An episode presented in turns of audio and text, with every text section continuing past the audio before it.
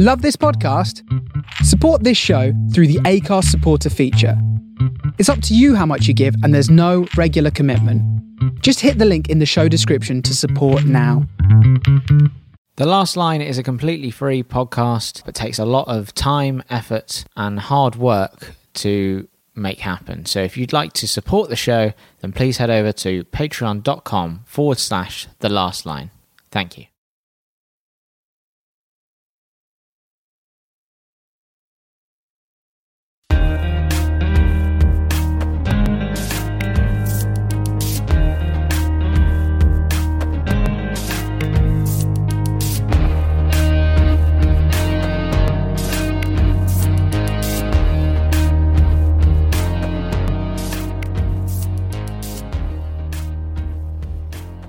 Good morning, good evening, good afternoon, good whatever time you're listening to this podcast. My name is James Albarn, and welcome to episode 20 of The Last Line and part two of my conversation with Richard Porter. If you haven't listened to part one of uh, this conversation, which uh, was episode 19 of the podcast, then why would you click on an episode that was called part two? I mean, it's like people who watch the second film in a series before watching the first. It it makes me feel a little bit ill. So, uh, if you haven't listened to part one, then please do go and listen to part one. Um, but equally, if you haven't listened to part one, you should be able to follow part two fairly easily. Um, it's just you, are lacking a bit of extra context, and uh, and part one's interesting and entertaining anyway, so you should listen to that as well. Um, if you've listened to part one, you'll already know who Richard Porter is. I'm sure you know who he is anyway, but uh, he is a motoring journalist, script editor on uh, Top Gear and now the Grand Tour. Uh, he is the writer of the book and on that bombshell, um, which delves into the production of the Top Gear, the 13 year Top Gear run, um, and all the behind the scenes uh, antics that went on and uh, how the show got made. He's also the author of the book uh, How to Be an F1 Champion, which is available in all good bookstores as we speak. Um, and he is also the one half of Sniff and Smith, a YouTube series that uh, he co uh, makes. Co makes? That's not a thing. That he makes with fellow motoring journalist Jonny Smith. And he is also the founder of Sniff Petrol, the car website and blog. Um, so, without any further ado, let's get back into it with Mr. Richard Porter.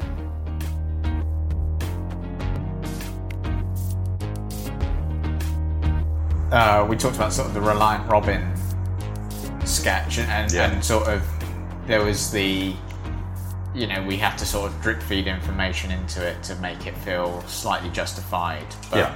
So, is there a because Top Gear seems like, and the Grand Tour seems like, I don't know how to phrase this without sounding like.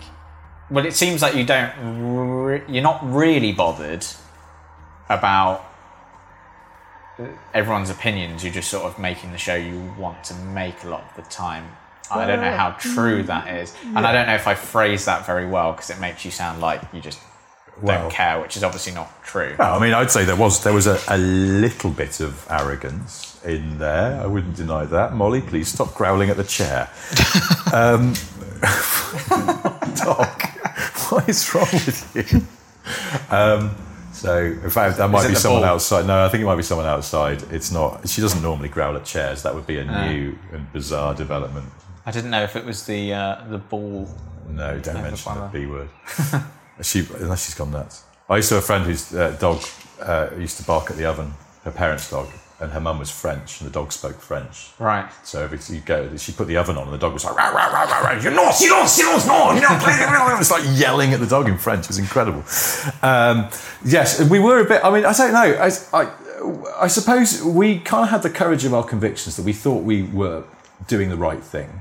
and and then people started watching the show, and that I suppose it, it vindicated that, and and then you know the show became this ludicrous behemoth, and we we ended things sort of. I mean, you know, the, the popular figure bandied around was like 350 million viewers worldwide or something, and uh, that I think that's why we used to be deliberately self-deprecating, and we used to work out of crappy places, and we used to sort of try not to become too bloated and pompous. Was because it would be a bit easy to do that and to start going, well, you know, we're one of the biggest TV shows in the world, but if you have to go and you know make it out of a the shabby office at our airfield was particularly manky, and it sort of, and it was deliberately so. And our, and our exec producer Andy Wilman used to be absolutely militant about that. They, they threatened to put some new carpet in, and he, he, in quite strong terms, told them that that was not happening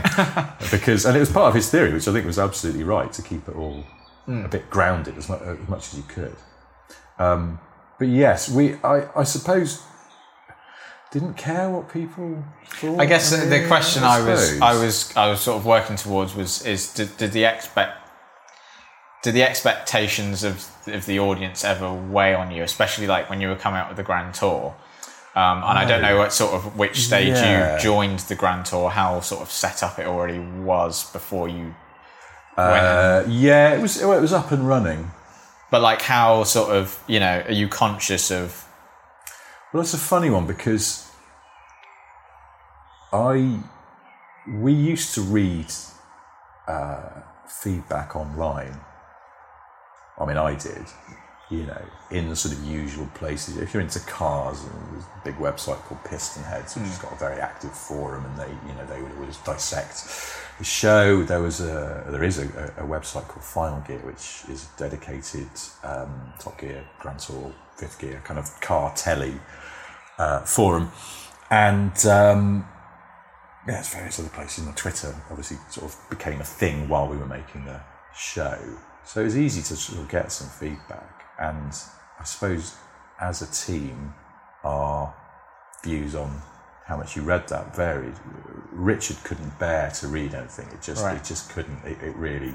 I he just, he always sort of admitted he wasn't built for it. He just couldn't. Criticism would wound him more than he would like to let on. Um, James used to just again this sort of childish, slightly spiteful way that we used to carry on. James, one of James's ways of winding Richard up, if they were just bored and they were by a computer, was that James would uh, show how he was impervious to criticism by starting to type in his own name to Google, followed by Isa, and then a range of swear words, sort of starting with twat and then building up to the you know the big one, and and then hitting return and going, oh, oh, not many there, and then feigning disappointment that no one had called him a C bomb Right. in Googleable history. Uh, and uh, while while Hammond sat there going, don't, don't, don't do it, don't do it, don't do it. You won't like it. I'm warning you, you won't like it. You'll, because one day it'll come up positive, and you'll find something, and someone will be horrible to you, and it'll really upset you. And James like, no, it doesn't bother me. I quite like it. I'd like it if someone called me it. Um, so that was that was one extreme or two extremes of dealing with um, online feedback. But um, I, I, I mean, I always found it quite interesting. It, it, it I think on my because I have my website Sniff Petrol. I, I, I think a couple of times I've done stories on there, kind of slightly mocking the way that a typical discussion on Top Gear would go, which is someone would say, "Oh, I quite liked it," and someone else would go, "What are you talking about? That was awful. It was so scripted," and then someone else would say. Well, of course, you know it's just an entertainment show now. It's not about cars, as if they'd just thought of that and no one else had noticed that, even though that was sort of, you know, been an observation for 10 years. And, and so it would go on. There were sort of certain ways Right. in which people would always discuss the show.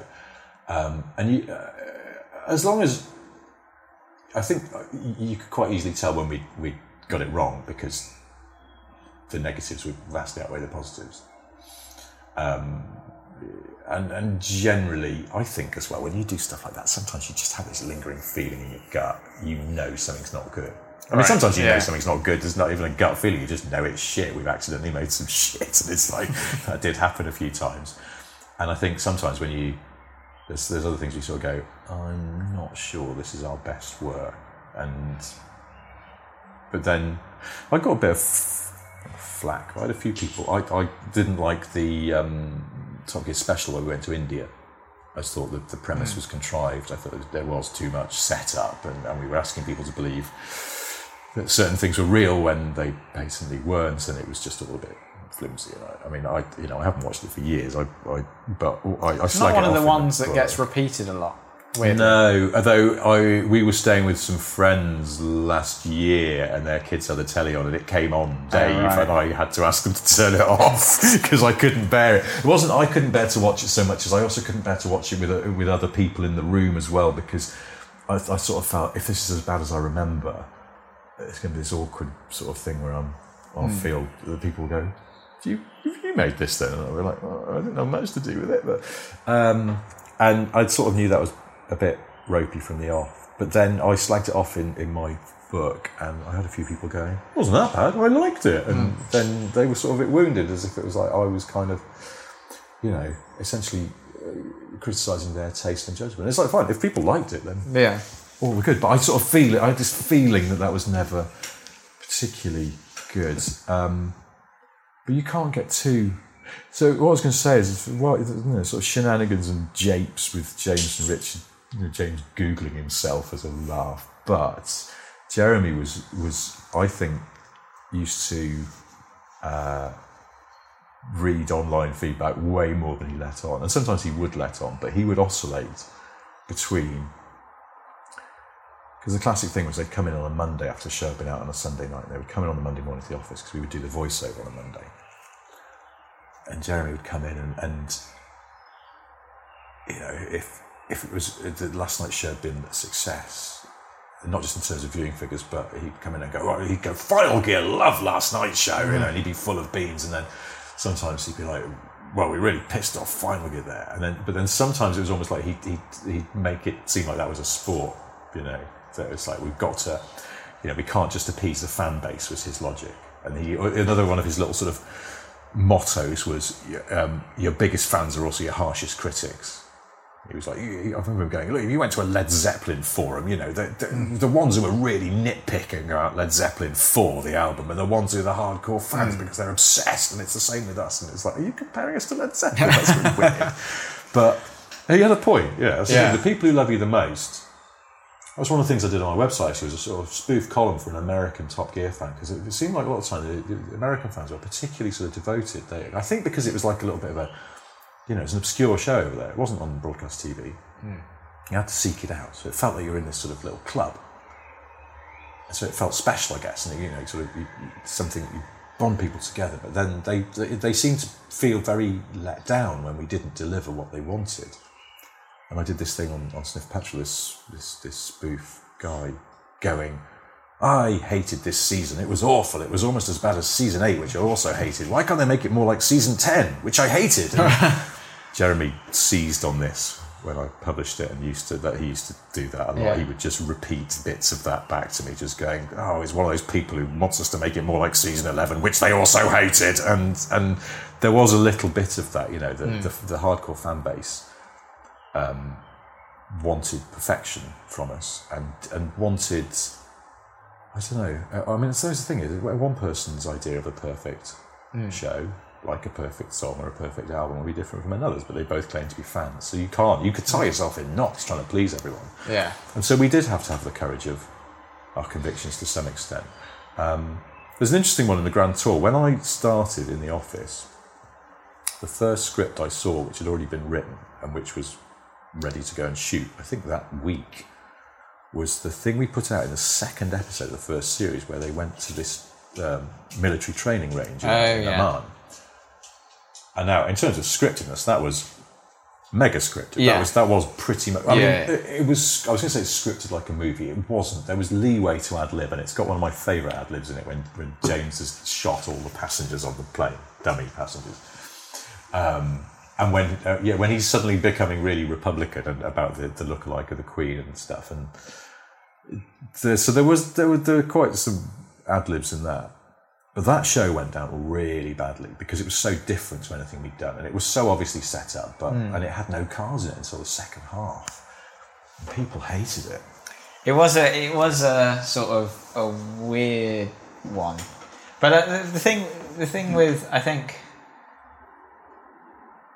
like, do you think that would have gone down better? Or well, it might have gone down worse, conversely. But like, do you think it would have gone down better if it was in the first episode of the Grand Tour? So it's like Uh, we're gonna just do more of this sort of stuff. Well, that's. I mean, that's the thing. It was. It was never going to be the first episode because that was always going to be those three hypercars because that was sort of unfinished business from the old show. Um, and also, you know, we used to put quite a bit of thought, and, and Andy Wilman, our producer, particularly used to just to agonise over this. Uh, the, the, the sequencing of a series, well, what you put where.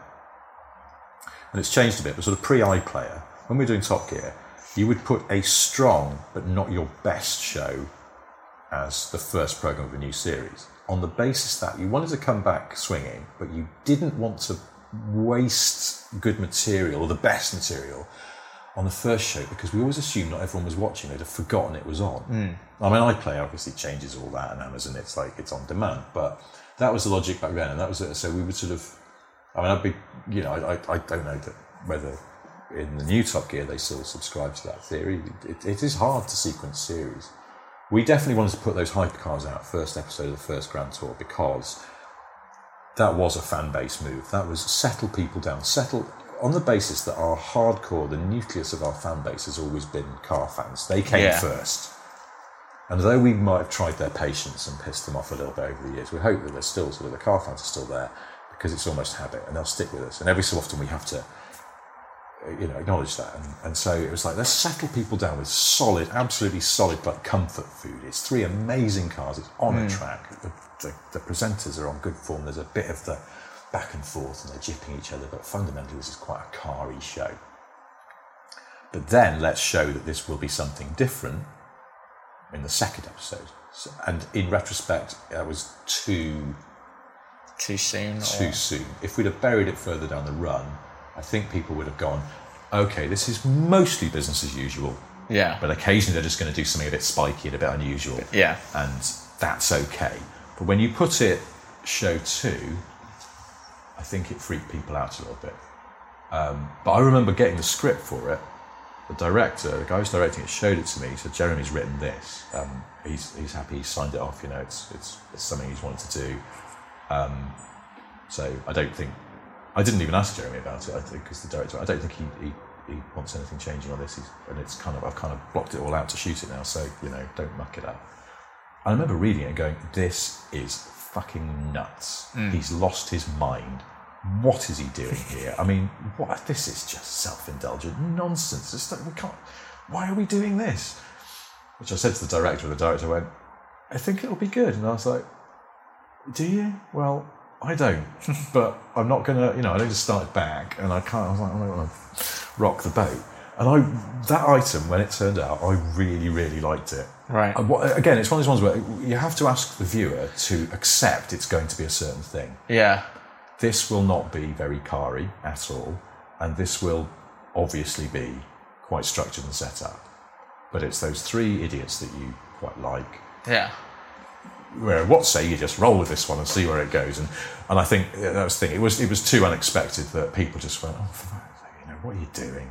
Don't why why would you do this? And I wonder would- if going back and watching it because I've I've only seen it once when I when the episode Well, I was came gonna out. say, I I wonder if going to back and watching it again. if you watched it again, I wonder if I mean you could well just go, no, it is still dog shit. But I, it's one. Of, it's funny enough. It's one of the ones that I because I used to have to watch the films over and over because I would be doing the voiceover uh, and and sort of uh, tweaking all that and putting time codes in and stuff. And and then I used to have to watch everything on the Grand Tour again because we did this thing called X-ray. You know, you can get trivia up on screen on, on your Amazon device, and um, so I'd have to watch the whole shows again. So I, I used to watch stuff over and over again, and it was always a mark to my mind of how good a film was if I could bear to watch it again, or if I was like by the by the final watching to do the X-ray, I was just like, oh god, it's this bit again. I can't bear it. Um, and I really enjoyed rewatching that one. I, I, I just thought it was funny and silly, but yeah, a bit weird. I'll be honest, I sort of thought maybe, having got my head around it, that maybe on the Grand Tour we would do a little bit more of that, that we would do a bit more kind of randomness Yeah. and things that people didn't see coming. But I think that we got so stung by the reaction to that one Because that's what it was sort of suggesting, I think, by hmm. especially like you said, by putting it so early. Yeah. Is that it is sort of suggesting like, well, it's not always going to be yeah, that car thing Yeah. that you're necessarily. Ex- I think there were cars in it eventually that. yeah. They Film. they then got a um, what was it, Audi S8 as a getaway car, Yeah. Um, and there was a was there a lorry? Yeah, there was a lorry. Uh, I mean, that's the thing. It, it was hardly a car review, uh, certainly compared to as well three three hypercars zooming Yeah. about. You know, where they're talking about lap times and things. So, um, yeah, I suppose. Suppose that is. A, I mean, excuse me. But back to your original point about uh, sort of courage of convictions. I suppose that that's an interesting example of having courage of convictions and going, we're going to do this. People won't see it coming. It's totally unexpected. It's not something we've done before, but hey, let's try it. Yeah.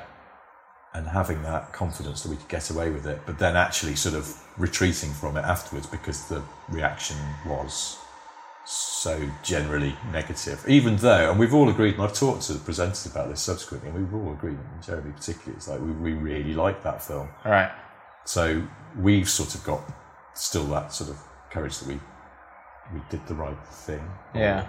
You know, and that's the thing. Like I said, I thought on paper it seemed like it was ludicrous, but it sort of had something in the in the final cut Yeah. that it, I think we got away with it. But we did retreat from that sort of thing. So obviously, you know, I suppose I hope that shows we weren't so completely arrogant that we just went, well, they're all wrong. Everybody's wrong. I Yeah, think if you if you look on Amazon, I, I can't. Um, I, the you know each show has a rating. Yeah. I think that's got the lowest rating Right. of anything we ever did on the Grand Tour in the in the first three series.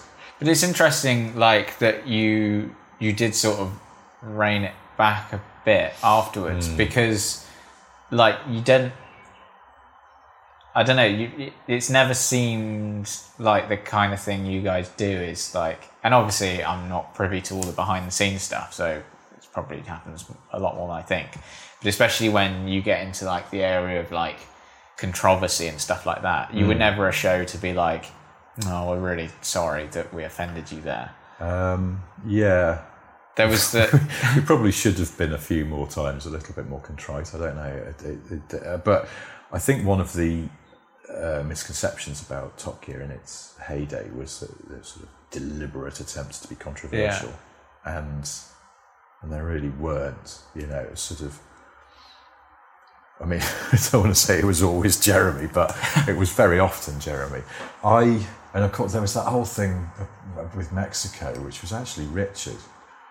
And I think a lot of that that was a really was weird. it so was it thing. actually Richard or who was it said the controversial? Yeah, it was Richard who said thing? it, but was it? Um, was that? I mean, I don't want to put your your head on the floor, but like, was it like scripted beforehand, or was that like a like a sort of strange ad libby moment? It was well. So the way that we used to write the news segment was we would sit in a room with a load of press releases spread out on the floor and newspaper cuttings, and we would just try and come up with stuff we wanted to talk about. And there was this press release about this new Mexican sports car, and sort of from there, the way we used to write it was, you know, sort of someone would pick something up. I mean, that's how the Dacia Sandero thing started. James genuinely just picked up this press release about Yeah. Dacia Sandero, started reading it, saw it was a little bit boring, and just to get the attention in the room went, "Hey everyone, I've got some good news here," and, and Yeah. everyone stopped and went, "What is it?" And he went. The Dacia Sandero is going to be built with a 1.2 litre engine, and that's how that came Yeah. about. As a lot of the news things did. So, although they were scripted in as much as stuff was written down, we would usually write the news as it was bullet points. So Right. they could glance down, see a bullet point, which you know was practically it would just be sort of here's the price of this car you're talking about because Yeah. you want to get some information in there. Um, but then it would also you know have sort of to varying degrees of detail the, the kind of gag points you wanted to hit. But they would come from ad libs in the room. And part of my job was that I would just write everything down and then take it away and type it up and try and refine it. So, you know, sometimes they're like the elements will be there, but they need restructuring, or it would just need, you know, a bit of the fat chopping off. And that one, we started talking about this Mexican car, and, and Richard said sort of a version of what he said on the TV, but He Which for said it. anyone listening who didn't know, it was I like I can't remember what he say about, about- I think it's that them being lazy, or they'll all be Yeah. as, and they'll all be asleep. No one will be watching it. None of them from the Mexican embassy be watching anyway because they're probably asleep. I think did that did Jeremy say that bit? He might have said maybe. That bit. And then there was something about their food as well. I Oh, that's think. it. Yeah. See, that was I did write that bit, but I did. I wrote. I'll tell you why I wrote that bit. My my wife is American. She's from the southwestern US, and of course, um, you know, Mexican food is huge Yeah. in that part of the US, particularly. Um, and I don't particularly like Mexican food. Yeah. although she sort of forced me to try it more. I, I, I do like some things, but I, I, in any given situation, what sort of food should we go for tonight? Mexican would be pretty low down my Right. list, if I'm honest. Uh, and there was there was an Alexei Sayle gag from years ago where he went, "You don't buy Mexican food, you rent it. It's just sick with cheese on it." And I think I said that in the room, and that became the thing about food. And then I kind of I remember saying we should definitely leave the bit about food in, and I was only doing that to annoy my wife because I knew we'd be watching the show that Sunday evening, and she'd go, "Oh, you bastard! You've got your bloody obsession with Mexican food in here. Why, why won't you admit it's delicious?" Um, but the thing that Richard said was it was he said it in the room in a sort of well he didn't say I, I think he didn't say as much as he said in the in on the show and he said it in a sort of lighter tone that somehow it was less I don't know it just it didn't feel as obnoxious Right. and it certainly didn't you know I didn't sort of think oh dear we, we're going to tone this down I just thought okay well you know it's all a bit because apart from the else after it all kicked off and it was it was sort of the you know basically it was, it was stereotyping which you know, fair enough it Yeah. was uh, and you know in retrospect we probably should have stayed away from the whole thing but, but there we are the, the after, after it all kicked off a friend of mine sent me a picture of a packet of um, Tesco own brand tortilla chips. And the, on the front at the time, it had a depiction of a man in a massive sombrero asleep under a tree. And we just went, You're not the only ones doing this. And I was like, Oh, bloody hell, Tesco are doing the same thing. I mean, because if that's not stereotyping, then I don't know what is. And um, But the way he delivered, the way Rich delivered it on the show, I think that's the thing. He sort of, he, he amped it up as they would often do, you know, take the bare bones Yeah. of what they were going to say, but then, you know, uh, with the, with the adrenaline of being on stage in front of a big crowd, it just everything got bigger Yeah. and, and his delivery sort of it got uh, kind of angrier almost, and that made it feel quite brutal and, and, and aggressive, and it just hmm. it, it wasn't it wasn't just a sort of light-hearted bit of poking fun. It actually sort of felt like you know we were into full xenophobia, and it wasn't very nice. And, and, and it was weird. We, it was just a thing, you know, on the, on the day, um, and uh, the, the the line, the biggest irony was that Jeremy went, "Oh, the Mexico ambassador won't be watching; he'll be asleep."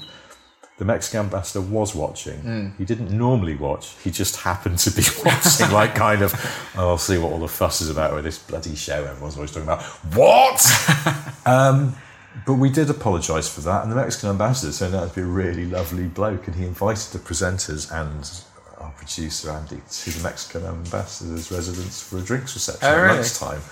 And I, I think Jeremy and know Richard and Andy went. I think did Jeremy go as well? Maybe, but Andy came back to the office afterwards and he was absolutely rat faced. He'd just been drinking tequila all afternoon. he came back and he got his bottle. Still got it on my shelf up there. It was a really nice bottle of tequila, Right. Which he was given. And Andy came back and he went. Do you want this? And I really like tequila. And I was like, Are you sure? Because you seem to have had quite a lot of it. But yeah, the Mexican ambassador was a lovely man and, and was very gracious in the end and just went, you know, accept your apology, come and have a have a drink at my place and we'll all be friends again. Right. And we were. So I, in that way, that sort of makes me feel better about it. That it- Yeah. he's the official envoy to the United Kingdom for Mexico. So if he says we're sort of off the hook and he's forgiven us, I hope that means that the people of Mexico have. I still don't particularly care for the food, but you know, that's just my. It is weird taste. how like when when I first watched that, whenever it was like can't, you know, I don't know how long ago that was, but um, I didn't really see what the fuss was about, and then I saw it again recently on YouTube. I just stumbled across it on YouTube, Hmm. and it didn't like didn't bother me a lot. But then I'm I'm not Mexican, so but but Hmm. Yeah. but it but it, it, it I don't know if it had I'd changed or just like the way everything is now. It seemed. I, think there's probably a know. little bit of well, the two are probably linked, aren't they? Hmm. I it makes me a bit uncomfortable now. I, I you know, I didn't. I don't remember putting my hand up and going, guys, we should not do this at the time because I didn't because it didn't seem to be that bad. And it's, Yeah. it, so uh, times have changed. I mean, I can't remember when that was, but um, yeah, it does seem. It's one of the things that will. Uh, a friend of mine, a guy who I used to work with on the show, I was talking to him about this the other week, and he went, one day, Top Gear, and not that far in the future, Top Gear will seem as dated as the black and white minstrel show or, you know, one of those sort of 70s sitcoms that's just basically racist.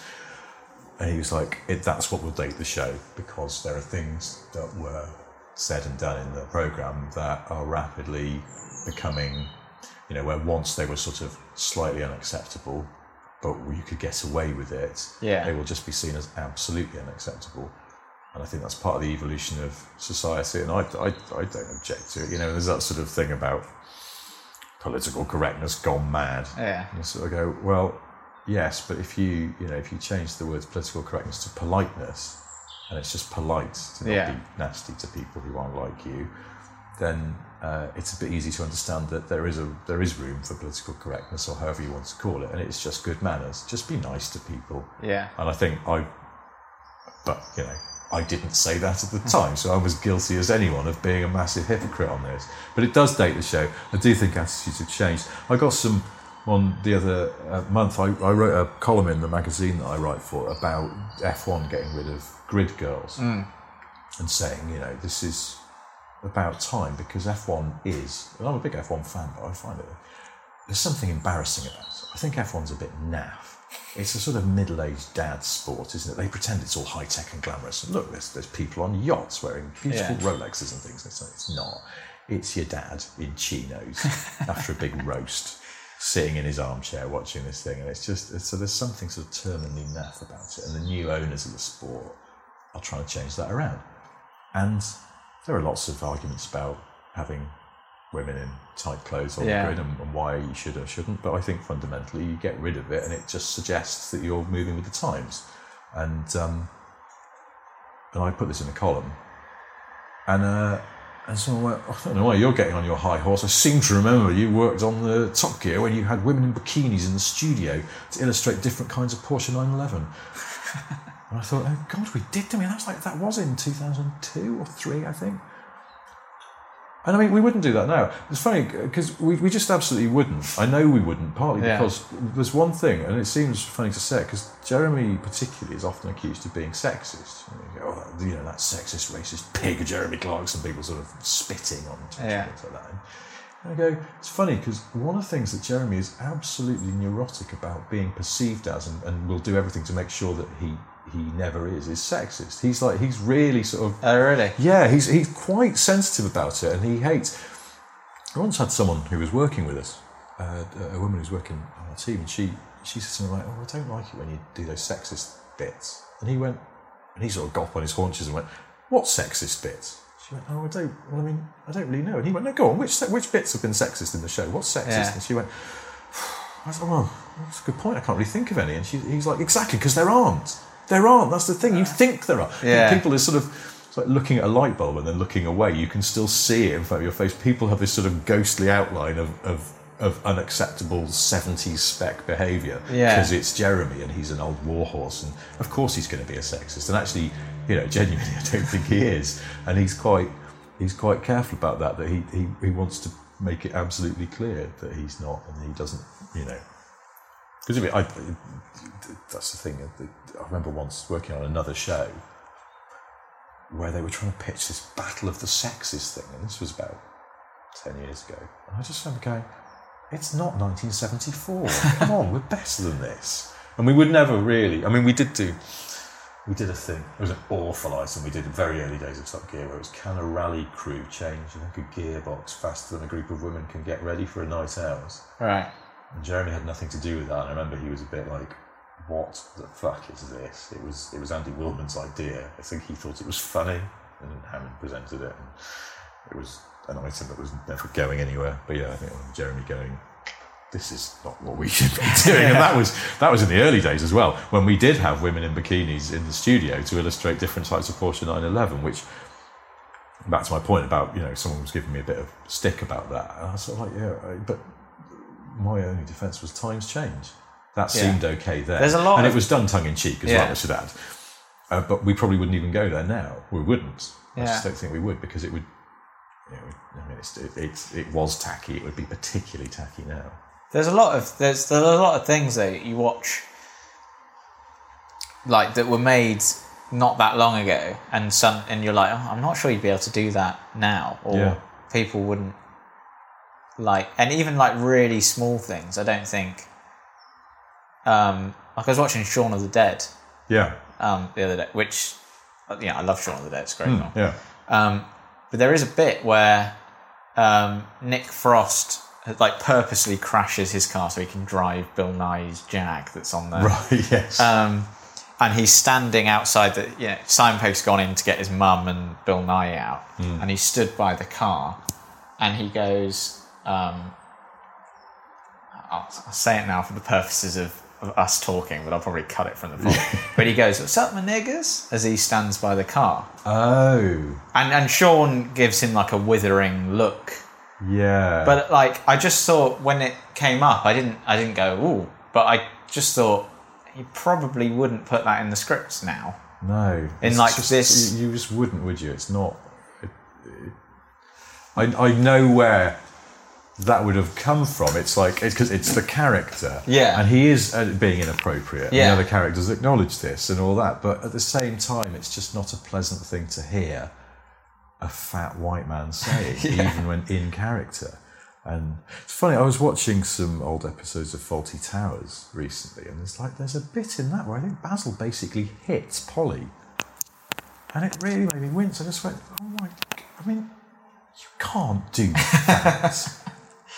And there's a few bits in there. I mean, you know, that show's forty odd years old, Yeah. and it does. That's the thing. Times change. It's, it's you know, it's one of those. It's it's a mark of a, of uh, the fact that our society is evolving in hopefully the right direction. Yeah. We are more thoughtful. We are more sensitive to other people. I don't think that sort of you know what kind of tedious right wing bores on Twitter would call snowflake behaviour. It's just human decency. Yeah. And I suppose going back to my former job on Top Gear, that you know stuff got through the net that probably shouldn't have done, and that wouldn't now. Yeah. You know, we it was.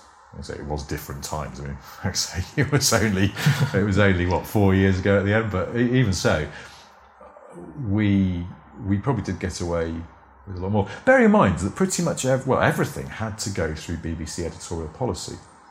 Yeah, well, that's the thing with the Jo Brand thing at the moment as well, isn't it? With the joke she made about um, acid Yeah. relating to politicians. It's Yeah. like, well, someone at the BBC checked it Yeah. and signed that off and Yeah. said that's fine. The great thing we had a there was a fantastic lady in editorial policy called Sue who used to uh, check all our stuff, and and after a few controversies, she was told we were told that she had to have eyes on everything, Right. like more so. You know, often we would go and film scripts, and then she would she would review the finished show, and suddenly it was like Sue has to be in on this earlier. But she was great because I think some people in that position, their default would be, I need to minimise risk as much as possible.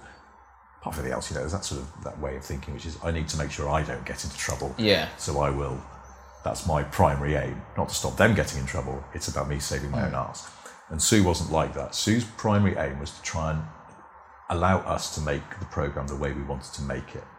And she was such a, and she wasn't afraid to go, no, you, you can't say this, or you shouldn't say this, or you know, sometimes she'd even send me a cheeky little note where she'd just go, I really like this bit, but uh, what about that? And I, I remember there was once there was something in where we we put some swearing in or something, which we didn't normally do. And um, she sent me a note. and She went, "You could probably get away with this, and I hope you do because it really made me laugh." And I was like, "You couldn't ask for anything more from Yeah. a, a poll person than to feel that like they're on your side.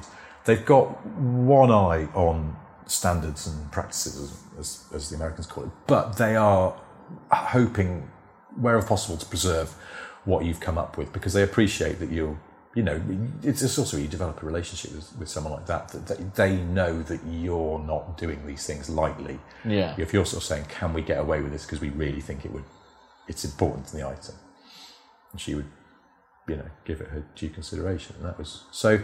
Um, a, a lot of the things that, including, I mean, a couple of ones which I thought were really unfortunate, and one that I really didn't like, and I don't know what what was going on. It was I, I don't want to sound like I'm, you know, absolving myself of blame, but it was not my department, and it was something that made it to air that shouldn't have done, and I was amazed that Ed Poll, um, which might not, I think it might be someone different at this point. And uh, it was also in an era when the whole layers of management were scrutinising everything we did, and, and it got through, and then it all kicked off. And I just thought, all right, you know, we should look at our shoes and say sorry because we shouldn't have done that. But uh, where are all these people in management who suddenly scatter like rats? I think that bit's in the book, isn't it? There's a bit of it, I think, in the book. I can't you just sort of you offhand like comment on it. I think Yeah, there was. it's the thing I'm thinking of. I think. Yeah, well, there are a couple of them, but um, yeah, we didn't. I mean, we. But then there were also controversies that were like really unfortunate, like the the whole thing about Jeremy with the eeny meeny miny mo Yeah, thing, yeah. and it was like, well, that never went, that wasn't supposed to be seen, Hmm. and he'd clearly done that take, gone, no, that's not right, Yeah. and done a different take. Yeah. Um, he, and he, that was that's the thing. He self just policed himself there because he realised, even though obviously he'd not said Yeah, that word, he had mumbled to the same rhythm yeah, as it, and even that is not acceptable. So he did the other take and put a different word in altogether. Um, but yeah, that was somebody.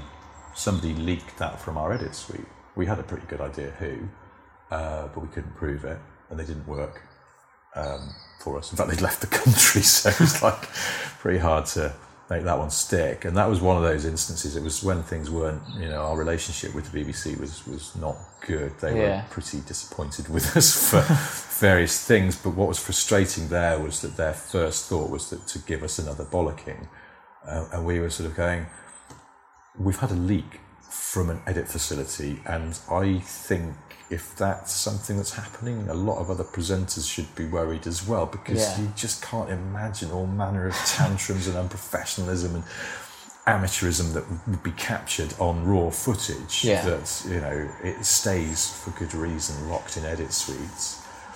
And all of those classic things, you know, where someone's saying things they shouldn't on a hot mic, and- Yeah. and, a lot of that is just, you know, it gets it gets locked away in edits and or destroyed or what have you. And the BBC seemed to be deeply worried that Top Gear was out of line again, rather than there being a sort of major security breach of the kind that any broadcaster should be really concerned about. So, yeah, we, we were a bit at that point. I think that, that, that strained the relationship even more. Yeah. sort of like, guys, yeah, ultimately we are one of your shows on your network, and we are actually on the same side. I know that we piss you off a lot, and that's fair enough. But can we pull together on this one? You, we- Yeah. we, we should be presenting a unified front, and they, they were more like, "Oh, he's done it again. We're so sorry." You know, sort of. I think part of the the, the terrible situation the BBC finds itself in is that because it's Molly. what's wrong with you now? What is this? Um, yeah, one of the terrible situations the BBC finds itself in is because it's sort of fairly constantly under attack from certain quarters of, of the media. Yeah. It is very sensitive about its its public perception. It has become more sensitive, and so they.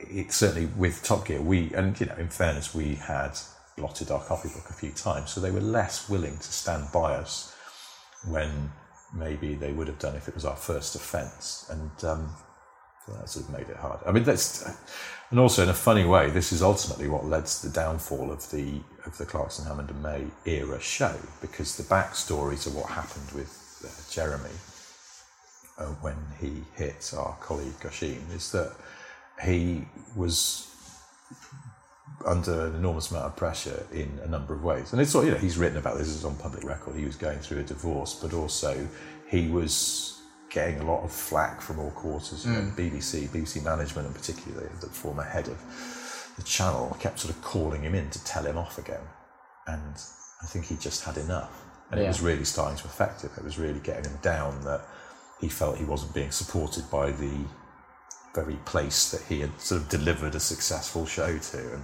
Yeah. and that was part of why he was a bit frayed at the edges. You know, doesn't excuse what he did, but I think it, there are, you know, there's there's a, there's a more complex backstory to it than people might appreciate. And I think some people just assume he was just being a massive diva and just. yeah, yeah, yeah, Uh, but, I you know, it's like he's, he's, he's worked on a show for however long yeah, it ran for. He's not just going to punch someone just because he didn't get the meal he wanted or whatever it was that. yeah. That's it. I mean, it's just sort of become a big thing. About he couldn't have a steak, and it's it does make him sound like a sort Yeah. of bad bad facsimile of Mariah Carey. But no, I'm sure she's ever hit anyone. But it, it's um, it, it was it was a sort of um, you know the culmination of a lot of crap that was going on at the time.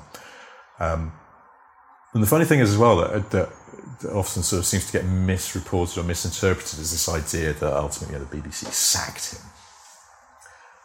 And the truth of it is that they were just coming to the end of their contracts, all three presenters, and they were in the middle of renegotiating. I think they'd sort of got to a point where the negotiations had reached a satisfactory point, you know, where they, mm. they were ready to sign. And then he hit one of our team, and that cannot be allowed to pass.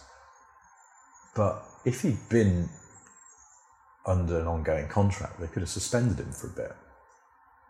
Because he was just about to go out of contract. The last thing they could do, particularly mindful of what I was saying about the BBC and its fear of being perceived as, as, you know misusing license fee, payers money, and all the rest of it.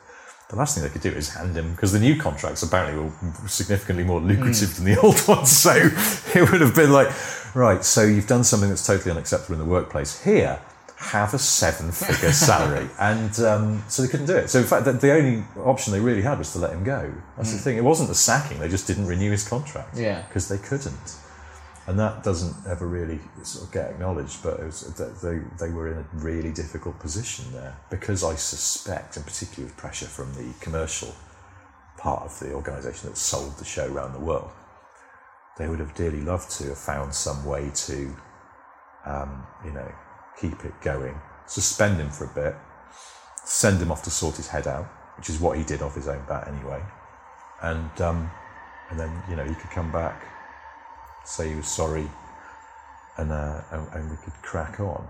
But it just could never happen that way. So, you know.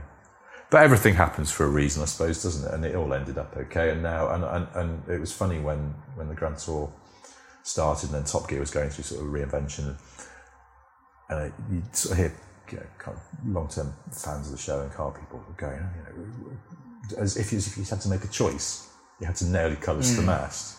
It's like it's not it's not football match. It's not even Blur and Oasis. You know, this is like Yeah. you can watch both. What's happened is people who like light-hearted shows about cars on telly now have more choice. Yeah. You can watch them all, and that's no bad thing. And know, it's, And also allowed for the for that like amazing opening to the first episode of the Yeah. Tour, which Now was that- incredible. There's another thing where a lot of stuff over the years that we did was a, was a nice sort of collaborative effort, and it's like I always thought it was a little bit like being in a band, in as much as it's sort of like I've got to choose a band carefully here so that I don't sound like don't say the Beatles. He's just compared Top Gear to the Beatles. What a prick! Um, but you know, if you imagine sort of a, a really good, I don't know, Blur or something like Yeah. that, and you kind of go, well, it's obvious that, that, that Damon Albarn is the is, is the the guy who pulls that band along. In the same way, it's like oh, obvious that Jeremy is the sort of big guy in this one.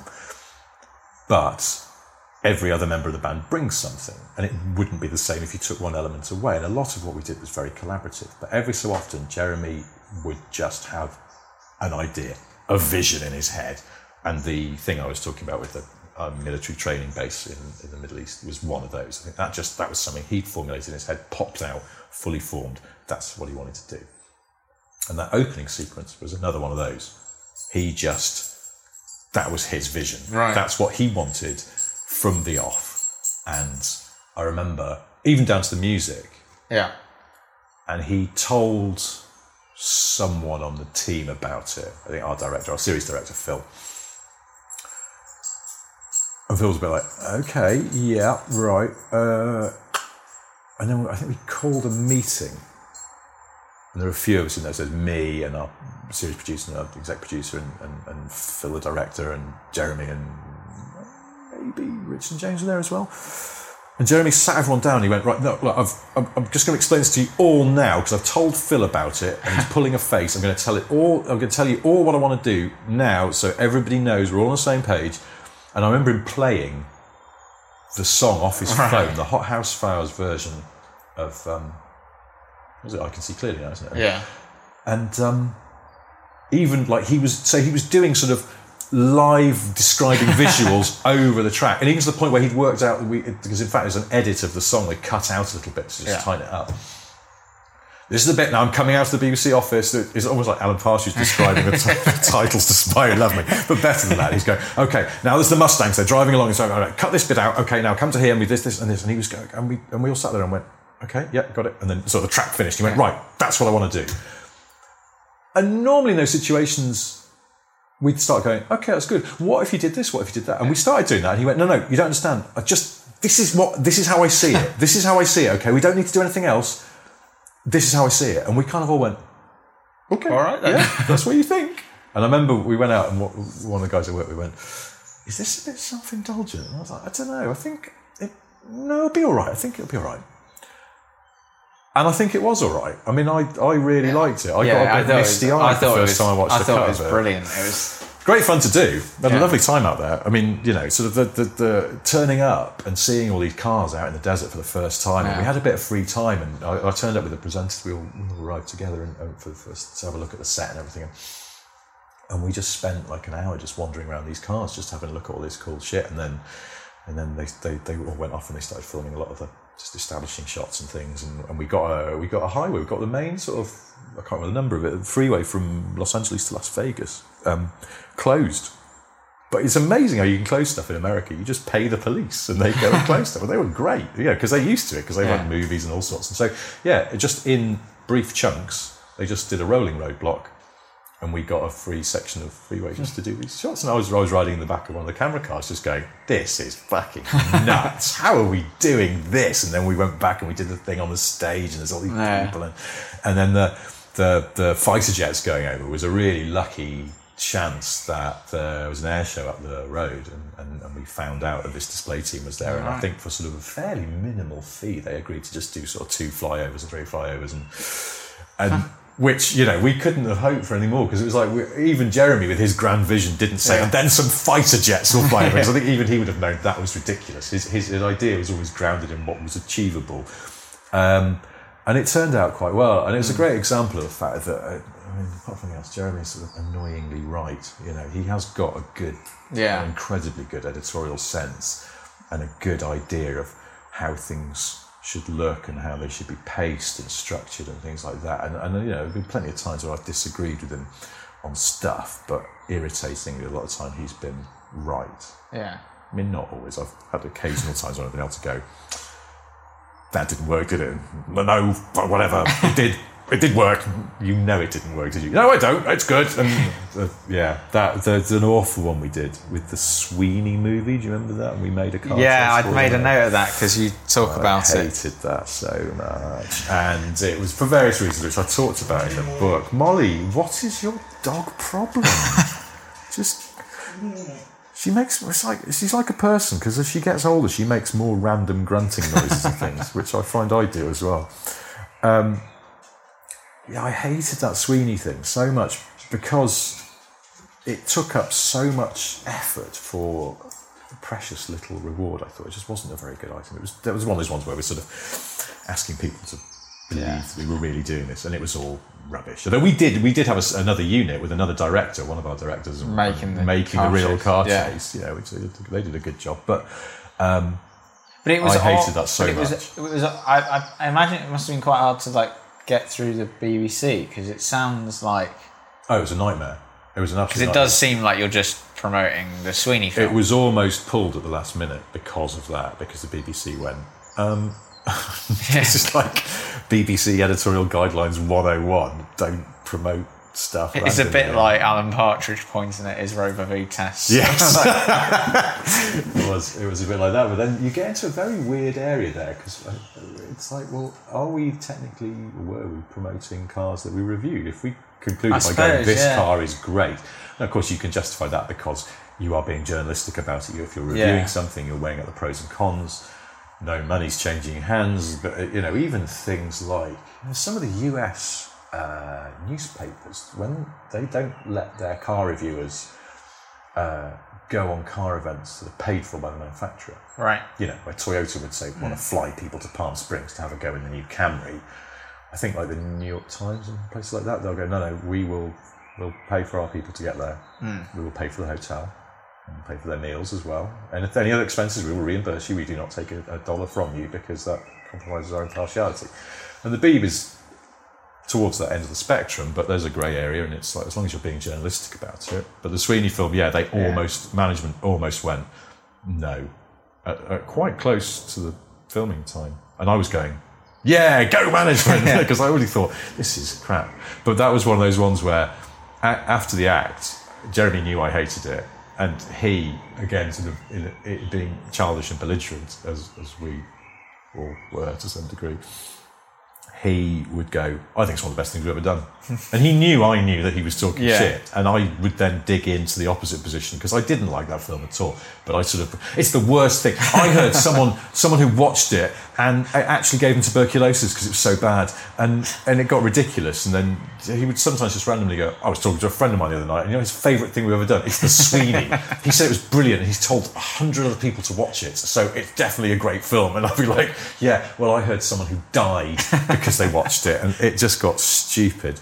I think he he actually knew that it was not our finest hour, but You said that uh, there was uh, one thing I heard you on the on that podcast I was listening to. You said about that when they were trying to do the American show, there was the difficulty about advertisement, and that if you said like, "Oh, the the Dodge is better than the Ford," yeah, like it was a drag race between the yeah. Dodge We did a we did a pilot for US Top Gear uh, for the Discovery Network, I think it was, and yeah, they let us get on with it, but then there was a drag race between a Ford and a Dodge, and the, I think the Dodge won, or anyway, whichever one lost, they went.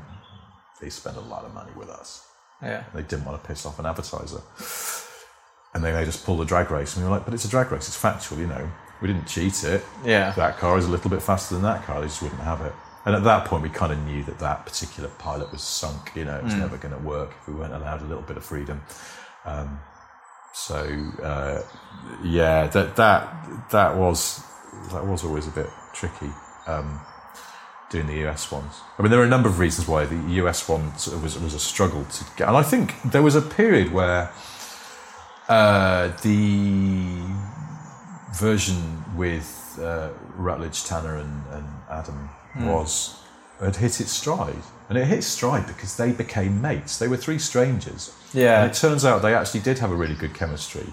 And they were and they were quite good together. yeah, like- they're still mates now. They're not Yeah. making the show, and they're still friends. Like it's actually quite sweet that they're Yeah. they're you know buddies and they talk to each other, and it's, it's still to this day. And and you know, which is they all live in different parts of the US, so that's not you know it would be easy for them to all just have disappeared off their respective other lives. But uh, yeah, I think that show did finally hit its stride, but it, it took a bit of refinement.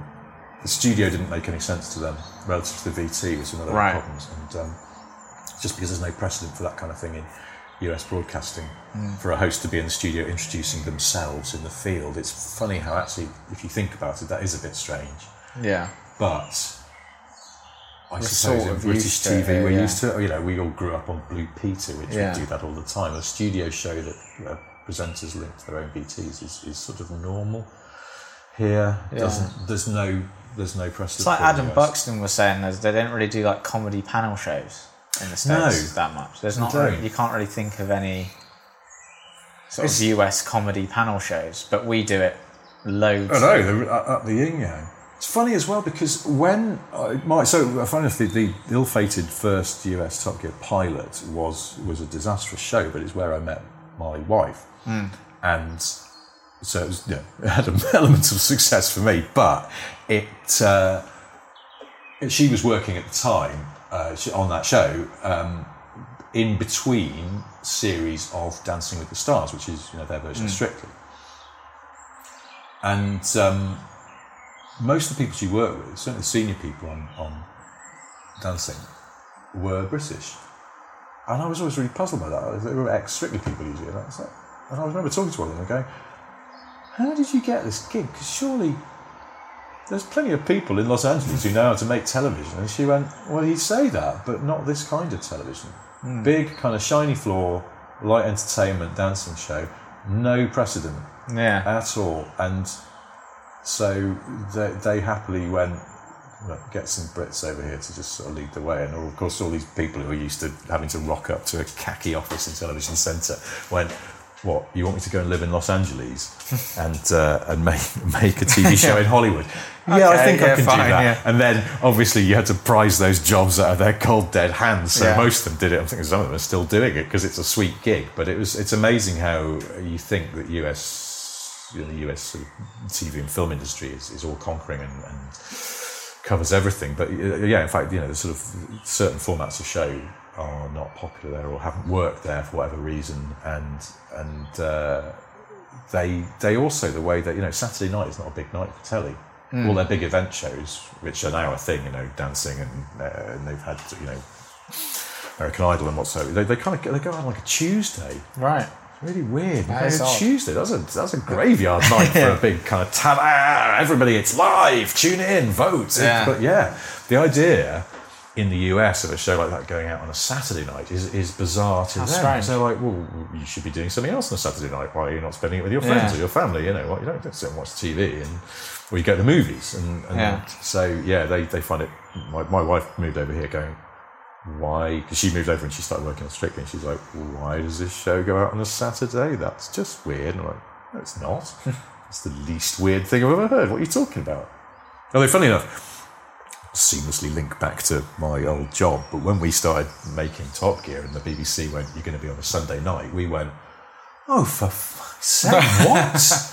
That's like the worst thing possible because we assumed we'd be on Thursday night, which is when Top Gear Right. traditionally was, when it was a proper car show. Um, and that was Top Gear slot, Thursday night. Why, why would we not be on that? And I don't know whose idea it was. It didn't come from our office. Someone in the Beeb went, no, Sunday night. And we went, Sunday night, that's like songs of praise and heartbeat. And, Yeah. you know, when you were a kid, it was like that feeling of, oh no, I haven't done my homework and I've got to go play school tomorrow morning. Ugh, oh, Sunday night's awful. And then only belatedly realised the genius of it, precisely because of that. It's like there's not a lot on if you don't like period dramas and. and, and Yeah, and they've started to really push Sundays now. Like Yeah. Sherlock was on Sundays, and now they always put like the big sort of drama. Yeah, and the Sunday. results shows for the talent Yeah. talent contests on the on the Saturday Doctor night. are Who's on. moved to yeah. Sunday and- Sunday's big, and it is because um, I guess we were not through any design of our own, but we were in the vanguard of that of going. Actually, maybe Sunday night's a great slot. Everyone's Good- in. It's a good pick me up as well. yeah, like, it's one last thing to you know, Enjoy enjoy, yeah. before you sort of basically have to go. Right, better go to bed then. Work tomorrow, school tomorrow, whatever. I, I worked on um, uh, a, a, a, a pilot for a football show. I'm not. I don't know much about football, but it was there was a Right. period when Top Gear started getting successful, and those of us who worked on it started getting asked if we would do like brainstorms and or, or contribute to other programs that were trying to capture this essence of Top Gear, whatever that was supposed to be. And I, so I, I was part of a little team that was trying to develop this football program.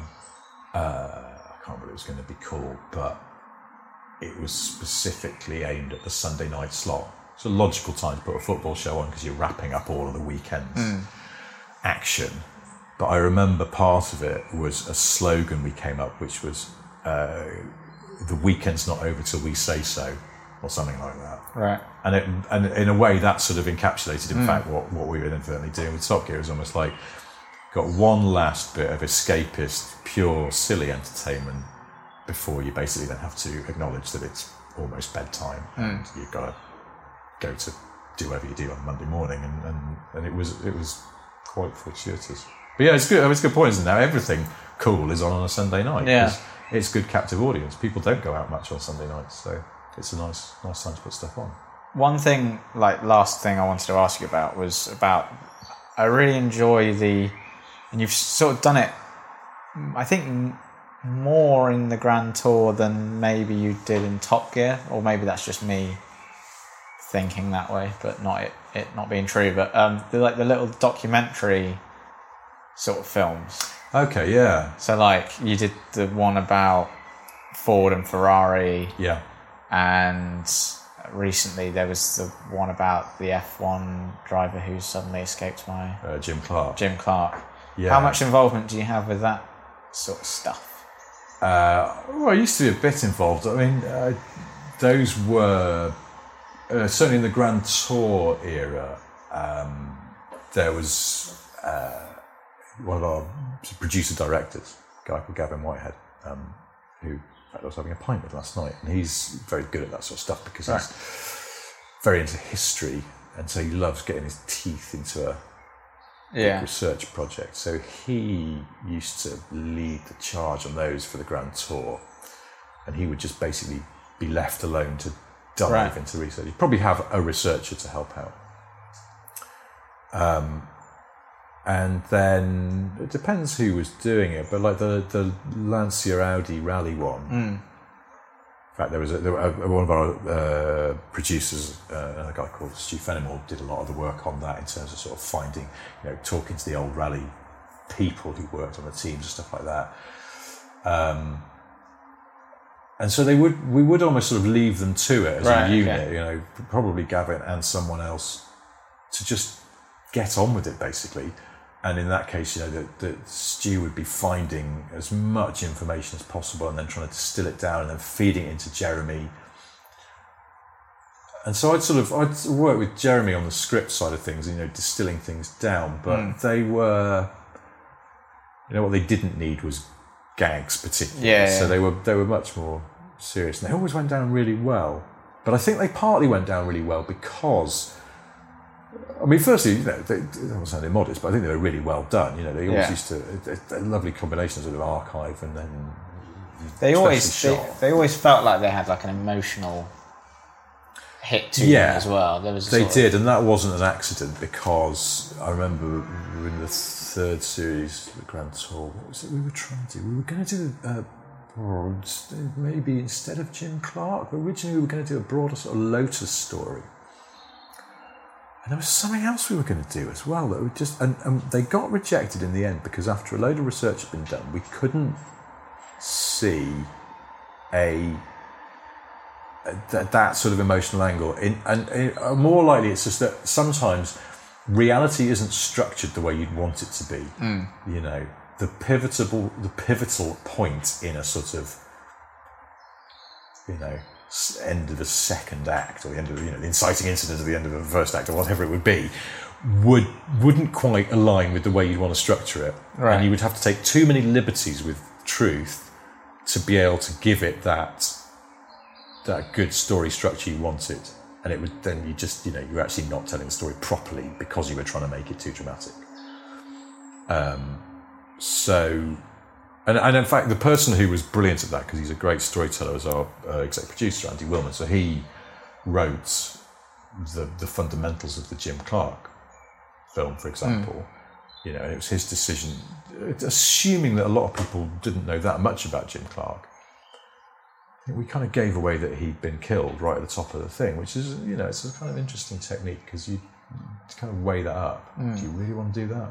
Is it spoiler alert? But then it's kind of like, in fact, done right, it, it's, I suppose it, it heightens the tragedy because you're then recapping the life story of someone knowing inevitably that yeah. something bad it's a bit is like that coming. Senna film. You know, Yeah, exactly. you know yeah. you're going to get to the point where he crashes. Yeah. Um, But that uh, you're then sort of your senses are on high alert in a way because you're then like, oh god, and this and this, you know, and this is oh, oh, he really was brilliant, and oh my god, and he won that, and oh shit, this is going to be so tragic. Oh Christ, he has died now, and it's just yeah, it can work really well. Um, so we did do. We do because we did the third series. We did quite a few of them, didn't we? We did Jim Clark and we did that. James did that Porsche 917, which is one of our more serious films. And uh, did Jeremy do one? Can't remember. But I, I, the yeah, the Lancia Audi one was good, and that was Jeremy's idea, and that one did work in terms of. I mean, you know, it's a little bit of not, not messing with reality, but just you know highlighting Yeah, yeah, certain yeah. elements. I think one of the ones that was always I was a bit like, are we okay with this legally speaking? Is we kind of labelled um, uh, what's he called? Uh, uh, I can't remember the guy's name. The bloke who ran the Lancia team. We labelled him as a playboy. Right. And, there- there's kind of evidence that he lived a good life and that you know he was a sort of handsome Italian guy doing a really cool job and stuff like that. But uh, you know, I don't. I think if he had objected, it would have been a bit awkward. Going, I was happily married at that point. What are you saying? But, yeah, it just made sense in the story to kind of go contrast the uh, you know the, the the the sensible, efficient Germanic Audi team with this sort of slightly freewheeling Lancia side uh, run by a playboy, and uh, you know that, that kind of thing is a little bit tabloid, but fundamentally the story was correct, and and uh, we had a guy uh, uh, called John Davenport who used to run a, the Austin Rover Rally team as a rally you know historian, and he kind of fact checked a lot for us and. So they were, yeah. I mean, that's the thing. They were, they were legit, proper bits of storytelling. But that's it. We, what we did was we cherry picked the stories we told because they fitted the way Yeah. that we wanted to do that sort of thing. And, and some stories just didn't work that way. So, um, yeah, I used to like. I was more involved actually with the ones that we did on on Top Gear because we did the Lancia story and Peugeots, which is very silly, but did actually start as a proper history lesson. And uh, what else do we do? Well, we did. Funny enough, we did our own Senna story as well, yeah, I just thought that when I said it. which I was remember odd. I can't remember where that came Jeremy out. presented it, didn't he? Yeah. Um, and I forget whether that came out before the movie. Maybe it did. Just I think before. it did, but I think it was like around the time because it must have been like an anniversary or something. Yeah, maybe so. And we got Lewis Hamilton driving one of Senna's old cars. I think Yeah. that was the thing that made our film sort of a bit different to the movie. It wasn't just a sort of retelling Yeah. of life. It was also we had a bit of specially shot stuff. But um, yeah, the funny thing about those was that they went down very well. But I think it's part of what made them work. What I was going to say was not just the fact that I, I hope we did a good job with them, but also that they were a good contrast to most of what the other what, what else was in the, the shows and the series. And you know, if we'd done loads more of them, I think after a while people have started going, "Hmm, can we have a few laughs now? Could someone just fall over or something? Yeah, yeah. This is all getting a bit serious. You know, it's, it, the contrast is what made those those stand out. But Hmm. they do, you know, it was, it was always heartening that they got a good reaction. It was almost like, um, you know, that was us showing that we could do grown up proper TV. Yeah. In the same way that, you know, Jeremy used to make those um, documentaries about the war and stuff and about the uh, Victoria Cross. And it was a good way of him showing that actually he's a very good broadcaster and writer Yeah.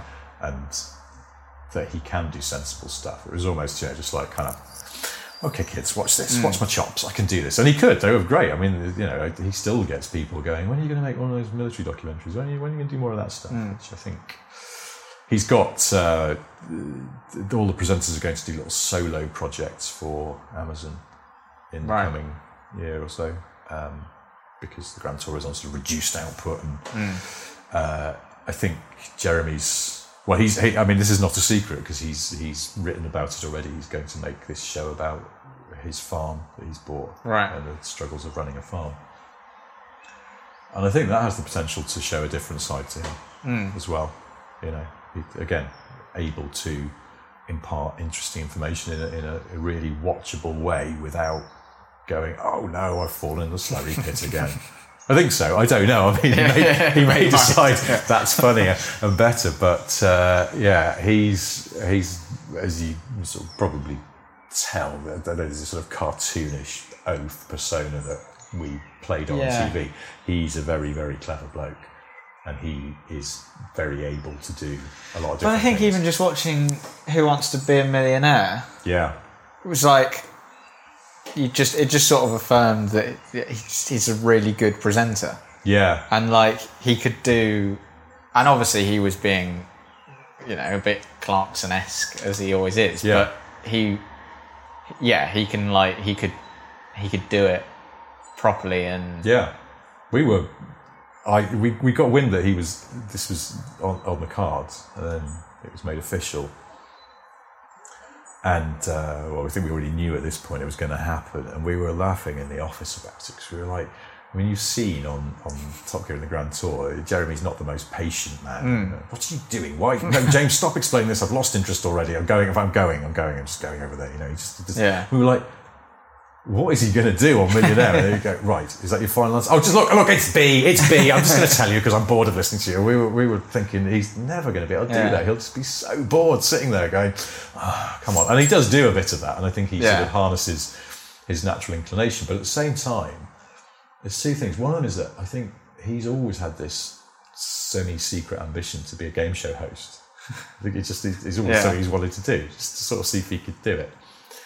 Because a couple of times he tried to introduce sort of game show elements into Top Gear and the Grand Tour, and they were it was pretty unsuccessful. We never broadcast them, but uh, it's always something I think he's just wanted to have a crack at.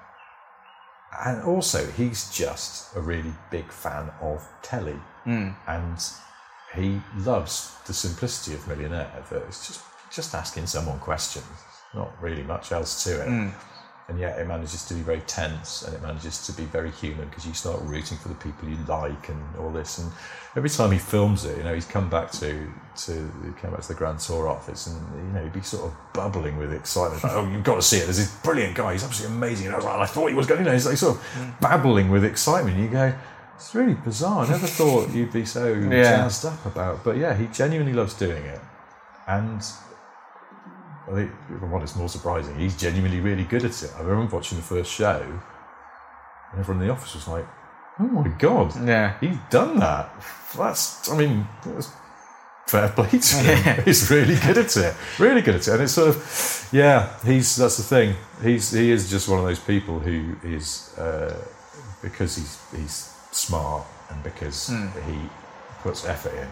He's got you know a good work ethic. He's not a phone it in merchant. He's the exact opposite, which makes him quite tiring to work with sometimes because you can't ever get away with shoddiness. Yeah. he'll, he'll spot it straight away. But why is that? Uh, not sure. You know, researchers with the fear in their eyes go, going, "Oh God, he's picked up on the one bit in this whole 200-page document where there's like a little bit of vague detail. Yeah. I don't understand why. Uh, we'll go and check that. we'll go now then. Go, go, go check. I want to know. And you know, there's that sort of. He's he's very detail, detailed kind of attention to detail sort of bloke, and sweats the details in terms of scripts and edits and all that sort of stuff. So yeah, it's no surprise that he just went. I'm going to put my mind to this. and I'm going to be the best millionaire host I can be, and then he is, and he's good at hmm. it. They're doing more this year. Probably shouldn't have told you that. I don't think it's a massive secret, but they're doing, they're doing a load more quite soon. So yeah, um, that's that's uh, that's Jeremy for you. He's uh, he's he's good at stuff. That's why he's on telly quite a lot. it is not like he's just a chancer who's turned up and been given a job. He he works hard at it.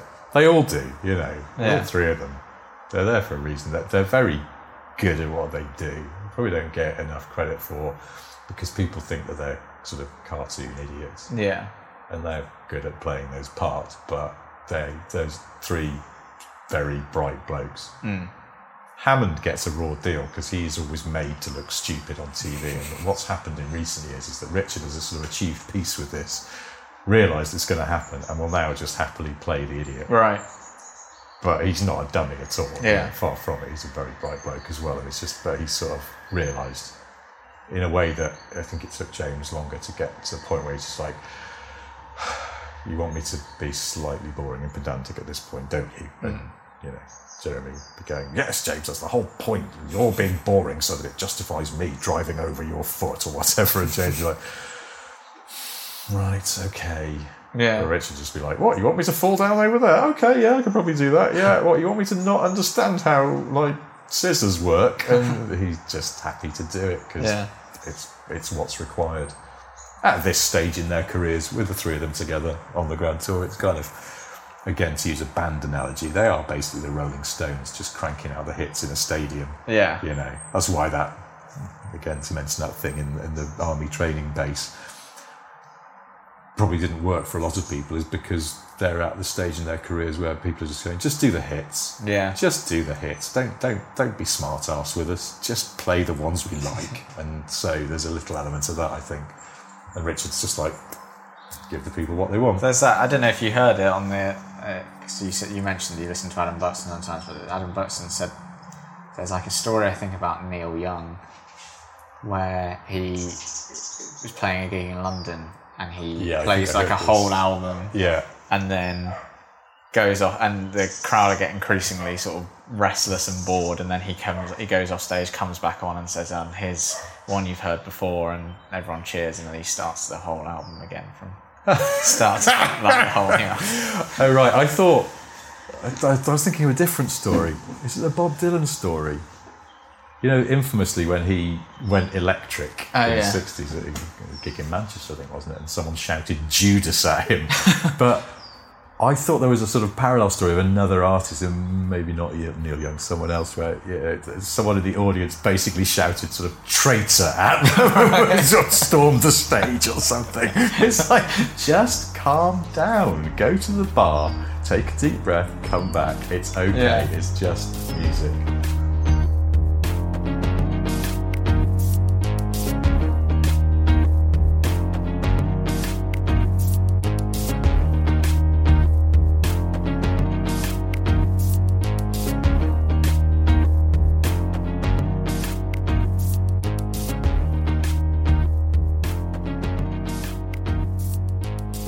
So there you have it, Richard Porter. My thanks to Richard for taking part in the show, and uh, congratulations to him as he has the uh, has the honour of being the first of my podcast guests to have a two-parter.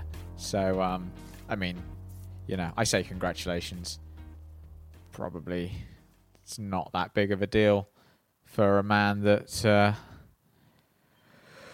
works on the kind of massive shows that he does. But hey, um, thank you again to him, and thank you for listening. Thank you for joining me um, over this year uh, for another ten episodes. Um, my apologies for them being so sort of sporadic in terms of how they've uh, come out. I I keep endeavouring to make this a more consistent affair, and hopefully, as the podcast continues um, we can make sure that it is a more of a consistent affair.